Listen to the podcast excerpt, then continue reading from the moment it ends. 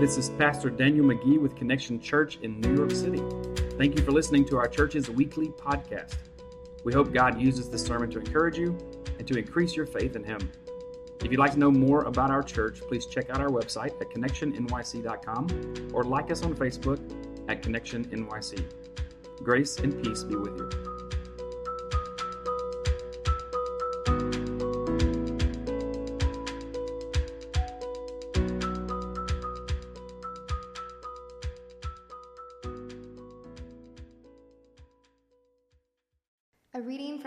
Testament book of Micah. Now muster yourselves in troops, daughter of troops. They have laid siege against us. With a rod they will smite the judge of Israel on the cheek. But as for you, Bethlehem Ephrathah, too little to be among the clans of Judah, from you one will go forth for me to be ruler in Israel. His goings forth are from long ago, from the days of eternity.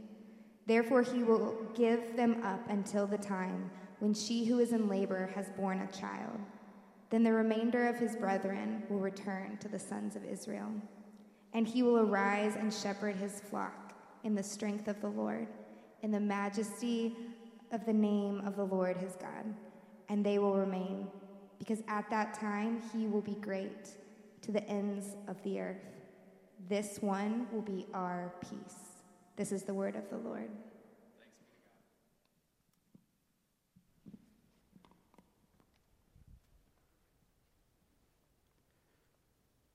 The title of tonight's sermon is called Peace Unveiled. The first week we looked at victory unveiled.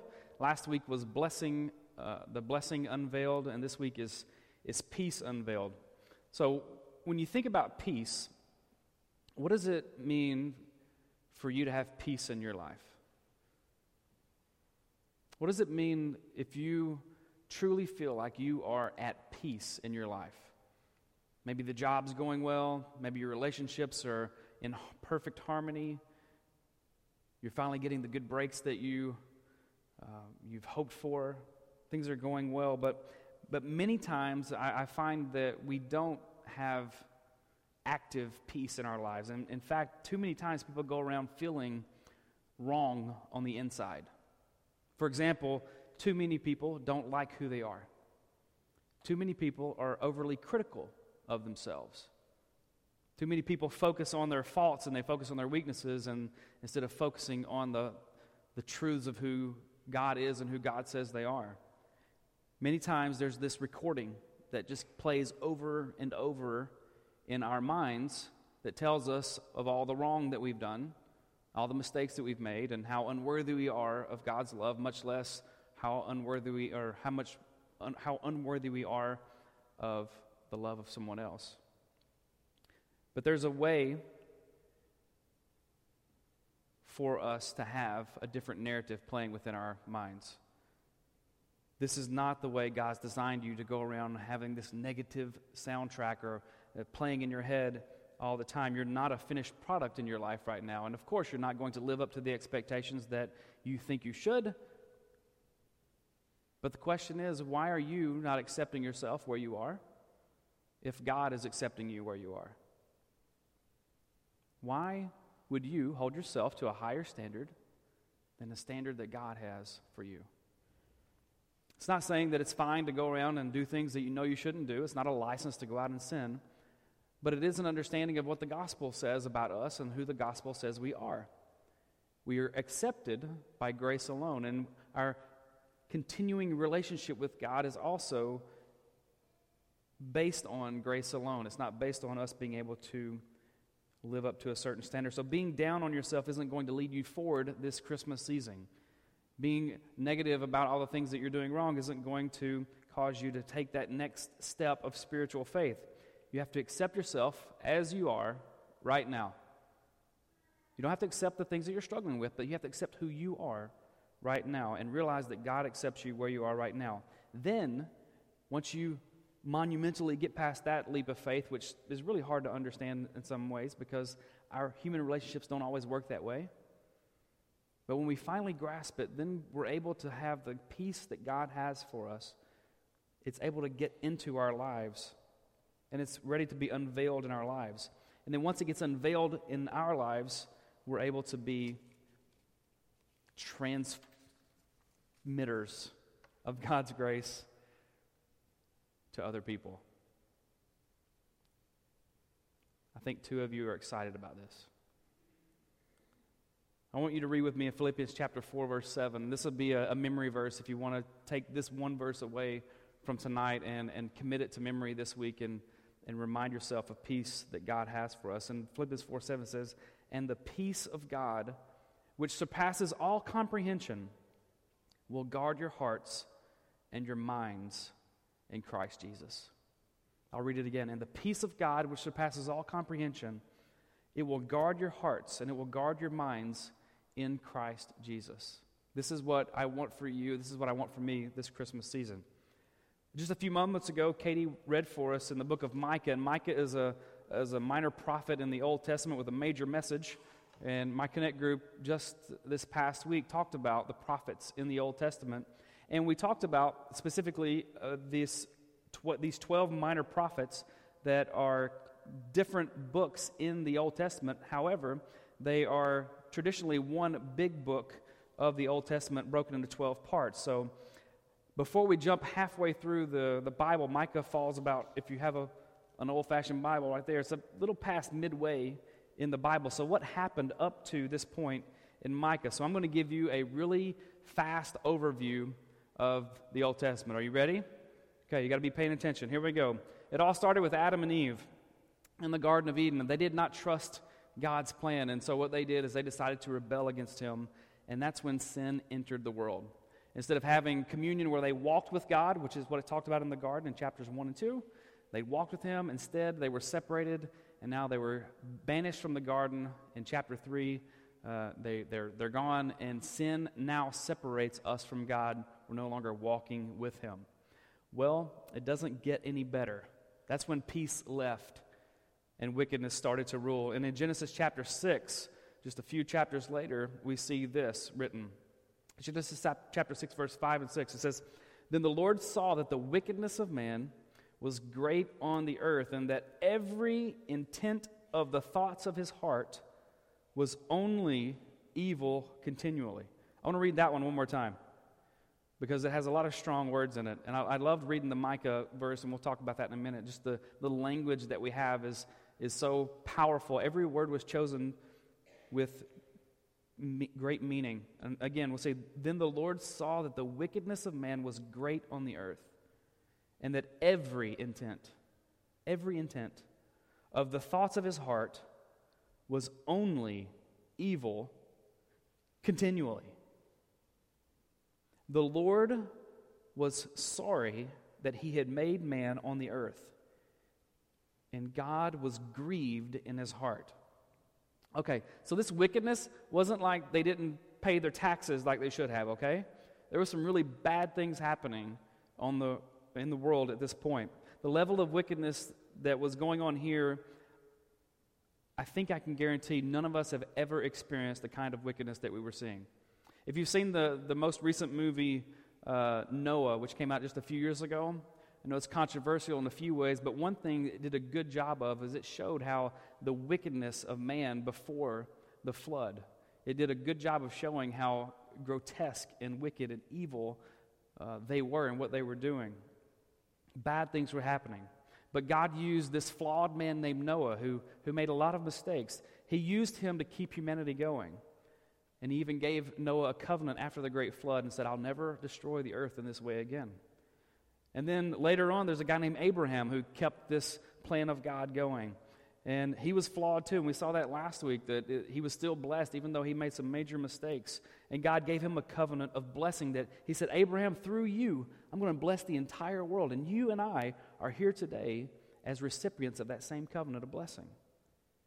And then we jump ahead into the book of Judges. And Judges is intense. There's a lot of disobedience and there's a lot of idolatry and it's rated R for a reason. It's, uh, it's a strong book, and we see disobedience, idolatry, and destruction. Later in the book of Samuel, we see Samuel was a prophet, and he was, uh, his sons were raised up after him. They were selfish, they wanted to be number one, and they suffered because of that. Keep fast forwarding. Uh, Samuel uh, God says to Samuel, My people have rejected me. They don't want me as their king anymore. They want their own king. And so God gave them what they wanted and said, Okay, you want a king? I'll give you a king. You know who he gave them? That's right, Saul. Saul became their king. And Saul was a very flawed man, major issues, lots of potential, but it did not bode well for him or for Israel. Then came another man right after Saul, David, King David, a man after God's own heart. But we uh, know from the scriptures too that David was a very flawed man, and he had a lot of issues as well. Then there came his son Solomon, who was the wisest of them all. He's written some of the, the great proverbs and, and books of the Old Testament for us. But he too was greatly flawed. Then there was a division between the uh, in Israel. So Israel and Judah split apart, and you had the north and the south. And Israel rejects God basically outright, and Judah attempts to pursue God. Then you get the prophets, and you get all the 12 minor prophets, and, and basically the same story with different characters. So, you know, you know like a good episode of, uh, a, a, I can't think of the word right now. This is why a manuscript right here because sometimes you start to say something off the cuff and you can't think of the next word. Um, but a show, a sitcom, there you go.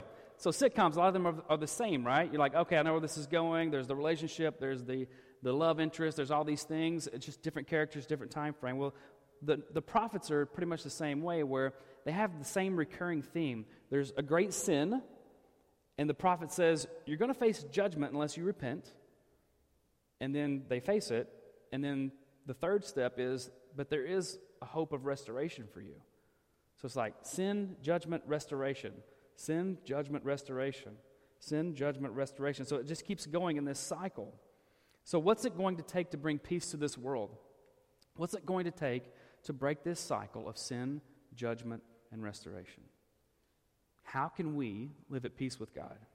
And so, this Christmas, I want us to remember these three truths that you can follow along in your worship notes that look like this three truths to help us live at peace with God this Christmas season. The first thing is number one, we have our Savior. We have our Savior. The Old Testament people were looking for the Savior to come. They were anticipating, and, and Advent means anticipating. We're looking forward to something. We're anticipating the birth of Christ. The Old Testament, they were looking forward for the Messiah to come, for the Messiah to come. And we believe now, we look back and we say, yes, the Messiah did, in fact, come, and his name is Jesus. And so we have our Savior. We're not anticipating him arriving, he already has. This is very easy for us to forget after a single night's sleep. I would imagine if you wake up tomorrow morning, it would be hard for your first thought to be, I have a Savior. Usually it's, I need to brush my teeth, right? I'm hungry. I need a shower. But you go to bed, you wake up, and you forget this fantastic news that I have a Savior. The next thing you know, you're trying to save yourself that day. You're trying to prove yourself. You're trying to justify yourself. And you forget the basic, simple, miraculous fact that you have a Savior. You forget you have a Savior. You're not waiting for Him, but you have Him. Micah was warning his people of God's judgment, but he also breathed peace into their lives that there was this one, guys, there's this one who's going to come and he's going to save you one day. So look with me again in Micah chapter 5, verses 1 through 2. It says, Now muster yourselves in troops, daughters of troops. They have laid siege against us. With a rod, they will smite the judge of Israel on the cheek. So that's, you can see, not good news. But as for you, Bethlehem Ephrathah, too little to be among the clans of Judah, from you, O little one, from you one will go forth from me to be ruler in Israel. His goings forth are from long ago and from the days of eternity. So, for Micah's audience, that he was speaking to them, they were going through terrible times of judgment. They were laid siege against us. They would smite the judge of Israel on the cheek. But then there was this breath of hope that said, But at Bethlehem, something wonderful is going to happen through you. Now, it's going to be hundreds of years later for them. Hundreds of years before this, would, this child would be born in Bethlehem. They were not going to see the Savior,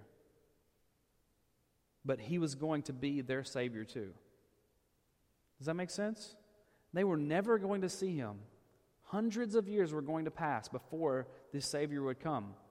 But hundreds of years later, hundreds of years later, this would still be their Savior. He would be the one who would go forth from them. He would be the ruler of Israel. And it also says that he is eternal. It's speaking forward to Christ, saying, Hope is coming. It's bad now, yes, but keep faith that God has not forgotten you and he will send a Savior to you. Today, we look back on the event of Christ's birth and we see our Savior. We don't have to wait for him to come and rescue us because he already has. Jesus has come to save you. Through your faith and through baptism, you receive the Holy Spirit now, the Comforter, the power of God. Remember to live as a dependent on your Savior. I have my Savior. We have our Savior. We have Him. You're not on your own, but you were bought with a price. Feel good about yourself. Feel good that God loves you because Jesus gave his life for you. Rest in that peace. Live in victory because salvation has come to you, and it's nothing that you did to earn it. It's a gift from God to you. And I want you to, in Christ, to live empowered this season. I have peace. I have a Savior because I am a child of God. So the first step in, in living in peace is understanding that we have a Savior. Never forget this truth. The second one is this our hope is renewed. We have a Savior, is number one. Number two is our hope is renewed. You know, when, when people lose hope, they are quickly finding themselves on the road to despair. And if you don't think there's a way out, then sometimes these crazy thoughts can overwhelm your mind. So, at all costs, never lose hope. Our hope is renewed. Christmas guarantees that we can always have hope. Is Christmas says because of what Christ has done, no matter what happens in your life, you have hope.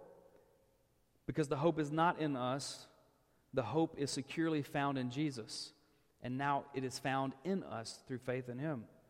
Micah chapter 5, verse 3 reads this Therefore, He, speaking of God, will give them up until the time when she who is in labor has borne a child. And so this is referring to a time period where there's going to be an age of silence. This is where from Malachi to Matthew, there's about a 400 year gap of where uh, the Protestants, we believe that God went silent for 400 years, to where this prophetic voice was not there. There are some Catholic writings that point to some, what we would say, apocryphal writings uh, we think highly of the apocryphal writings, but we don't use them as canon, so they're not in, the, in, our, in our 66 books of the Bible. Uh, but there are good things in there that teach us about history and even things about God. But there's this time that we believe that God was silent and he did not speak to his people. But then one day, about 400 years later, he spoke powerfully. Until that time when he was born to a woman. And then, then the remainder of his brethren will return to the sons of Israel. So again, there's about 400 years of radio silence, but then it says, The one is coming in due time, born of a woman, and the rest of his brothers will rejoin the Israelites. It's, he's saying it's going to seem like all hope is lost. It's going to seem like God has abandoned us. But keep faith because there's a reason for your hope to be renewed today. Hope is coming. Endure the season of suffering, endure the silence because hope is coming.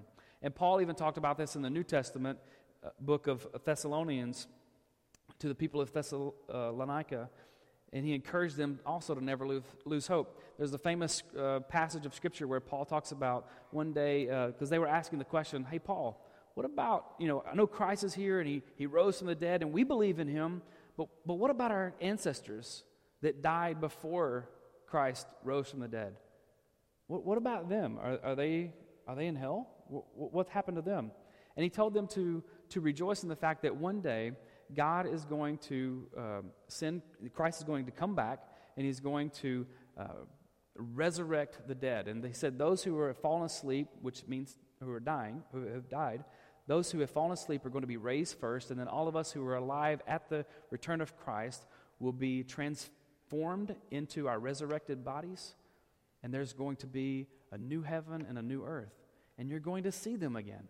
So he's saying, encourage one another with this. This is the verse he says. He says, Therefore, in verse 418, comfort one another with these words. He was saying, Jesus was resurrected from the dead, and all those who are asleep in Christ will be resurrected from the dead when Jesus returns to establish this new earth and new heaven. He says, Hope is renewed. We are to encourage one another when we feel hopeless. Yes, when we go through difficult times, we cry with one another. We mourn with those who mourn. You don't start quoting scripture to people as soon as they've lost, lost a loved one, right? We cry with them, we mourn with them, but we don't stay there. We don't remain in that state of mourning because God has given us hope. Our hope is renewed. One day we're going to see fully that death has lost. That we're now free to live with no more fear of death, and that God's going to save us from all of our enemies, especially our ultimate enemy of death. So he's saying, hope has come. Our hope is renewed. We have a Savior, but we also have this ultimate hope, not only now, but of the heaven and new earth that is to come. Hope at what Jesus will bring with him at his ultimate return. So keep your head up. Believe in Jesus. Remember you're of great value. And Jesus has guaranteed that. Remember you have a purpose in life. You're here for a reason. God has called you to bring peace into the world. So, the next step in, in living at peace is to have your hope renewed every day. So, number one, number one, we have a Savior. Number two, our hope is renewed. And number three, which is the best one, you ready? Our peace is God's presence. Our peace is God's presence. Not like Christmas presents but as, he, he's, as in He's with us, His presence. This is important. We are not alone. You are never alone. God is with us. God is with me, even right now. God is peace. And God is with me. Is God with you right now? Look with me in Micah chapter 5, verse 4 and following. It says, And he will arise and shepherd his flock in the strength of the Lord, in the majesty of the name of the Lord his God, and they will remain, because at that time he will be great to the ends of the earth. This one this one will be our peace. So it's saying here, this Jesus will be our peace. Peace is not a concept, it's not something that's found within us. I Googled something this week that says, I try to figure out, you know, how do you know if you have peace in your life? And there was this guy who seemed like he'd taken tranquilizers. He was on this uh, YouTube video, it was like, peace is this and this and that. And, and it seemed really peaceful. But his, the way he got to the peace on the inside sounded little, little hokey to me. And because, you know why? Because it, cause it was. You just kind of make this stuff up. I'm like, that doesn't even make sense. I need something I can believe in. It's not something that you discover for yourself, but, but peace is the fact that you have been discovered by someone else, that God has found you, He has sought you out. He is your Savior. You're the one who has been found by God. We don't, even doctrinally speaking, it's not that we don't find Him, He finds us. Now, there is this moment where it seems like we find Him, we, we discover our our, our eyes are open and we say, oh, it's Jesus, He's the truth. And we come to faith in it, and it feels like we find Him, but doctrinally speaking, is God who pursues us, and it's Him who finds us. And so peace is not a concept, it's not an entity or, or, or a thought that we're supposed to, to go out and find somewhere, but peace has a name, and peace's name is Jesus. We're given peace when we live in the presence of Jesus. We see this in Isaiah chapter 7, verse 14. Therefore, the Lord himself will give you a sign. Behold, a virgin will be with child and bear a son, and she will call his name Emmanuel. Emmanuel means God with us. God with us. So I want you to participate with me again, okay? I need you to get your vocals ready, all right? Smile. When I point to you, I want you to say, God is with me. You ready? Let's practice once. Ready? God is with me. Okay, a little louder this time. I'm going to get more excited and help you out. Ready? When you struggle, say. When you lose hope, say. When you are tempted to sin, say. When you have no way out, say. A little louder, guys. When you're frustrated and you feel like screaming, say. See, see how that works? When you're fearful because the doctor needs to run more tests, say. When you don't feel like talking out loud in church, but the pastor points at you anyway, say. Yes, God is with me. This is the point of Christmas that God is with me. God's peace is his presence. He is with us. He's not this unknowable force somewhere, there's something that we're trying to seek after, but God is with us. He has made himself known to us. In Isaiah chapter 9, verse 6, it says this For a child, a, a baby child, a child that we could touch a couple thousand years ago, was born to us. God made himself know. He will be born to us. A son will be given to us, and the government will rest on his shoulders. And his name will be called Wonderful, Counselor, Mighty God, Eternal Father. There's that deity of God or Jesus coming out again. And also this beautiful name right here Prince of Peace. Jesus is the Prince of Peace. He is with all who call on him as Lord. And so the question you just need to know is Is Jesus your Lord?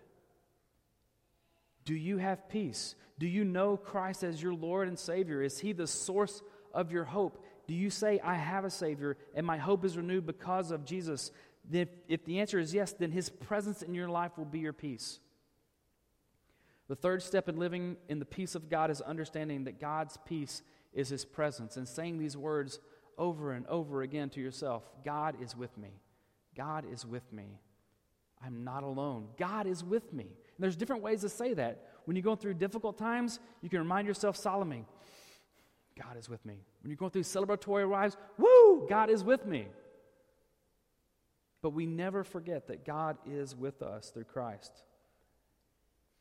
Now, Christmas even in Hollywood culture, according to Ricky Bobby, people get fascinated with little baby Jesus, right? And we think, oh, that's cute. And I imagine, I'm sorry, my kids are listening. I'm sorry, but I bet Jesus was probably the cutest baby ever, all right? He probably really was. A beautiful baby. But this little baby is more than a baby. This little baby grew up to be a magnificent, majestic Savior. And this little baby, before he was a baby, was our Creator. He was God. He was God and he was with God. And in, in, in, Colossians chapter 1, verse 15 in the New Testament, points to the majestic nature of who Jesus is. He's not just a cute baby, but he is this. And I want you to, to read this. We'll, we'll close with this in Colossians chapter 1, verse 15 and following. It says, He, and it's speaking of Christ, Christ is the image of the invisible God, the firstborn of all creation. And that doesn't mean that he was born first, it means that he has the, the rights over all creation. That means all creation belongs to him. All right? It's a positional thing, not a a birth a birthing thing. For by him, by Christ, all things were created, both in heaven, in the heavens and on earth, visible and invisible, whether thrones or dominions or rulers or authorities, all things have been created through Christ and for Christ. He, Jesus, is before all things. And in him, all things hold together. He is also the head of the body, which is the church. So the church of God is the body of God. And he, Christ, is the beginning, the firstborn from the dead. And that one is positionally speaking because it's talking about he died and he was resurrected like no one else has ever been before. He's the first of his type, he's the prototype, if you will. And one day we're going to be resurrected in Christ as well, like him. He's the firstborn from the dead, so that he himself will come to have first place or preeminence in everything. He's the priority. For it was the Father's good pleasure for all the fullness, and this is talking about the deity. It is the Father's good pleasure that all of God dwelled in Christ. And through Christ, God reconciled all things to himself, having made what? Peace through the blood of the cross through Jesus, I say, whether things on earth or things in heaven. This baby that's born that we celebrated at Christmas time is more than a baby. He is peace himself. He's the Prince of Peace. He's the Creator. And the only reason that we have peace this Christmas is because this baby grew up and he ended up taking uh, the road to Calvary, and he took the death that you and I deserve for our sin, and God accepted his sacrifice, and we know that he accepted it because Christ rose from the dead. It pleased God. And now you and I have peace with God. Romans 5:1 talks about that. We have been reconciled to God through Christ, and we now have peace with him. And if we have peace with God, now we can start to have peace with one another. And when the enemy comes to you tomorrow morning, when your alarm goes off and you have to get out of bed and your peace is attacked, remind yourself that God is with me. I have a Savior. My hope today is renewed. And peace is God's presence, and God is with me. And this Jesus is the powerful creator, the redeemer. He's for me, but more than that, not just even being for me, he is with me. Because of Jesus, peace is unveiled in our lives. Will you pray with me? Father, I thank you so much for the peace that you bring to us, and we live in a world that is replete with unrest and with war and injustice. But God, you have entered into that broken world and you have laid down your life in a wonderful way to bring peace to our lives, to bring peace between us and you. Father, without your grace, there is hostility between us and you because just like Adam and Eve, we don't trust your plans. We want to do our own thing, and, and it separates us from you. And so, Lord, I pray that you would melt our hearts and if, if we are still in a, a position of hostility and not trusting in your grace, God, move us to trust you, to give our lives to you. And if that is our position, God, remind us that you are with us and that we are not alone. Thank you, Jesus, for being our Prince of Peace, and may we never lose hope this season or ever again. In Jesus' name, amen.